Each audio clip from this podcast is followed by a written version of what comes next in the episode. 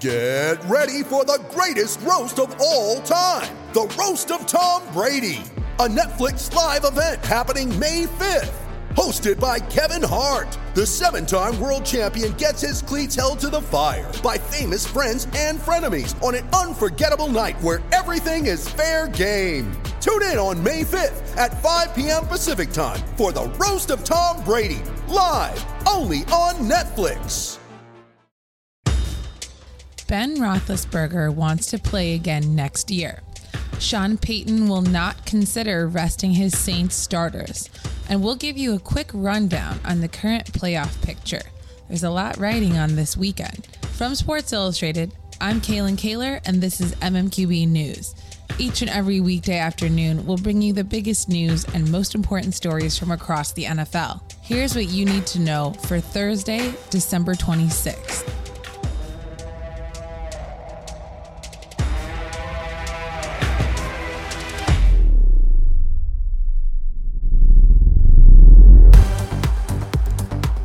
Roethlisberger tweeted on Christmas Day that he intends to play again for the Steelers next season. He tweeted, Contrary to recent reports out there about my football future and my, quote, uncertainty, end quote, about playing again, I am working hard and more determined than ever to come back stronger and better than ever next year.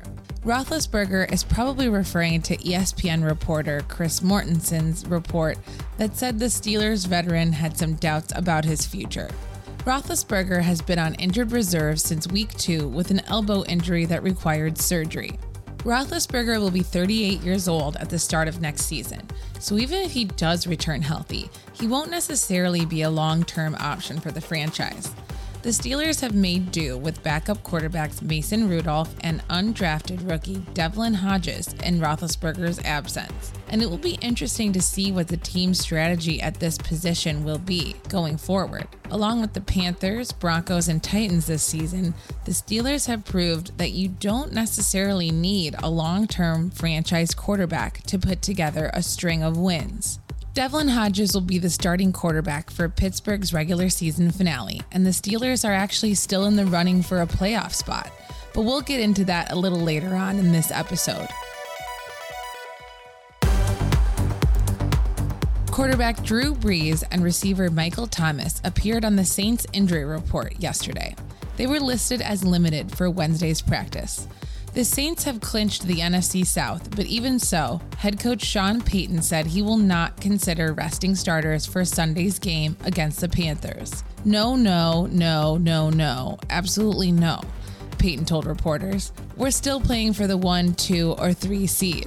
Payton is right. The Saints can finish with any of the top three seeds in the NFC, but the result is mostly out of their hands. Payton's team is locked into no lower than the number three seed. New Orleans must beat the 5 and 10 Panthers to have a chance at the top spot, but they also need a Packers loss and a 49ers loss to take that number 1 seed. If the Packers beat the lowly Lions, who have lost 8 straight games, the Saints' outcome doesn't matter one bit. If Green Bay wins, New Orleans is the number 2 seed if the 49ers lose to Seattle. If the Niners beat the Seahawks and the Packers win, the Saints will finish third behind San Francisco and Green Bay. The Packers and Saints both play in the 1 p.m. slot Sunday, so Payton could do a little scoreboard watching and then decide to pull his starters if Green Bay is beating Detroit. With that, let's delve into the bigger playoff picture. First, let's run down the NFC, where the West and the East are still undecided. The Saints, Packers, Vikings, 49ers, and Seahawks have all locked up playoff berths.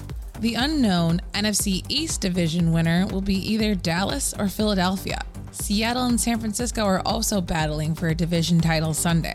If the 49ers win, they will clinch a first round bye and home field advantage throughout the playoffs. If Seattle wins and Green Bay loses, the Seahawks will clinch a first round bye. If New Orleans also loses, the Seahawks will secure the top spot and get that home field advantage. The NFC East is up for grabs on Sunday as well, and the Eagles currently have the upper hand. The Cowboys play Washington, and the Eagles play the Giants. If the Eagles win or tie the Giants, or if Dallas loses or ties, they'll win the NFC East.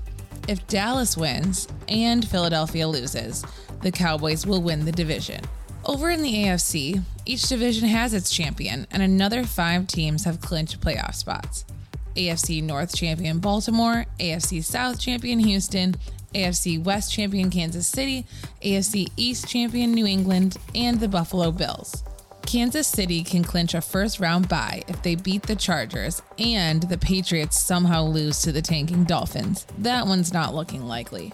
New England can clinch a first round bye with a win or tie over Miami and a Chiefs loss or tie. Three teams in the AFC are fighting for that final playoff spot Tennessee, Pittsburgh, and Oakland.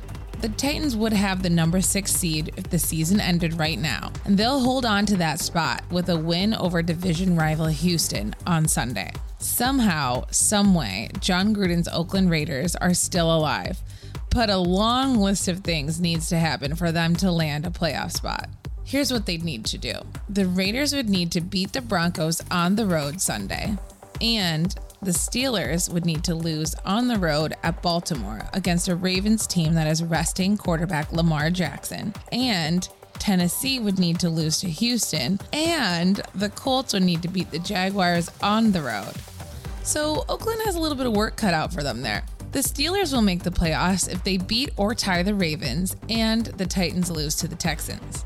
Or if the Steelers lose to the Ravens, the Titans lose to the Texans, the Colts beat the Jaguars, and the Raiders lose or tie to the Broncos, they would also make that playoff spot.